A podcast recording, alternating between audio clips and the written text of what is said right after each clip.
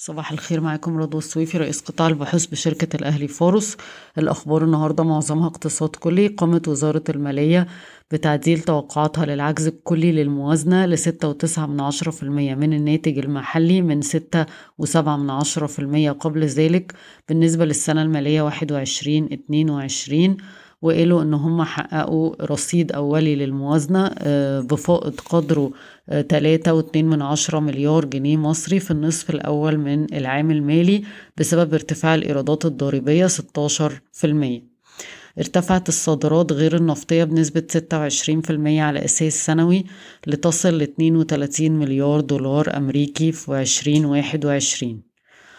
أعطى مجلس الوزراء الضوء الأخضر لأول إصدار دولي للصكوك السيادية في النصف الأول من عشرين اتنين وعشرين.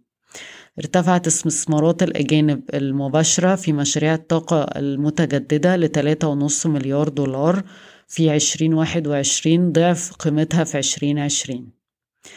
طلبت مصلحة الضرائب من مستثمري البورصة دفع فروق تسوية لضريبة أرباح الرأسمالية نسبتها تسعة في المية عن العام المالي 2014-2015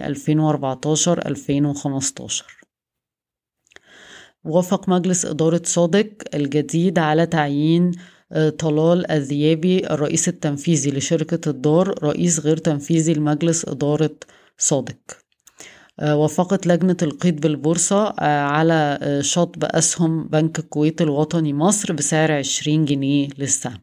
بشكركم ويوم سعيد.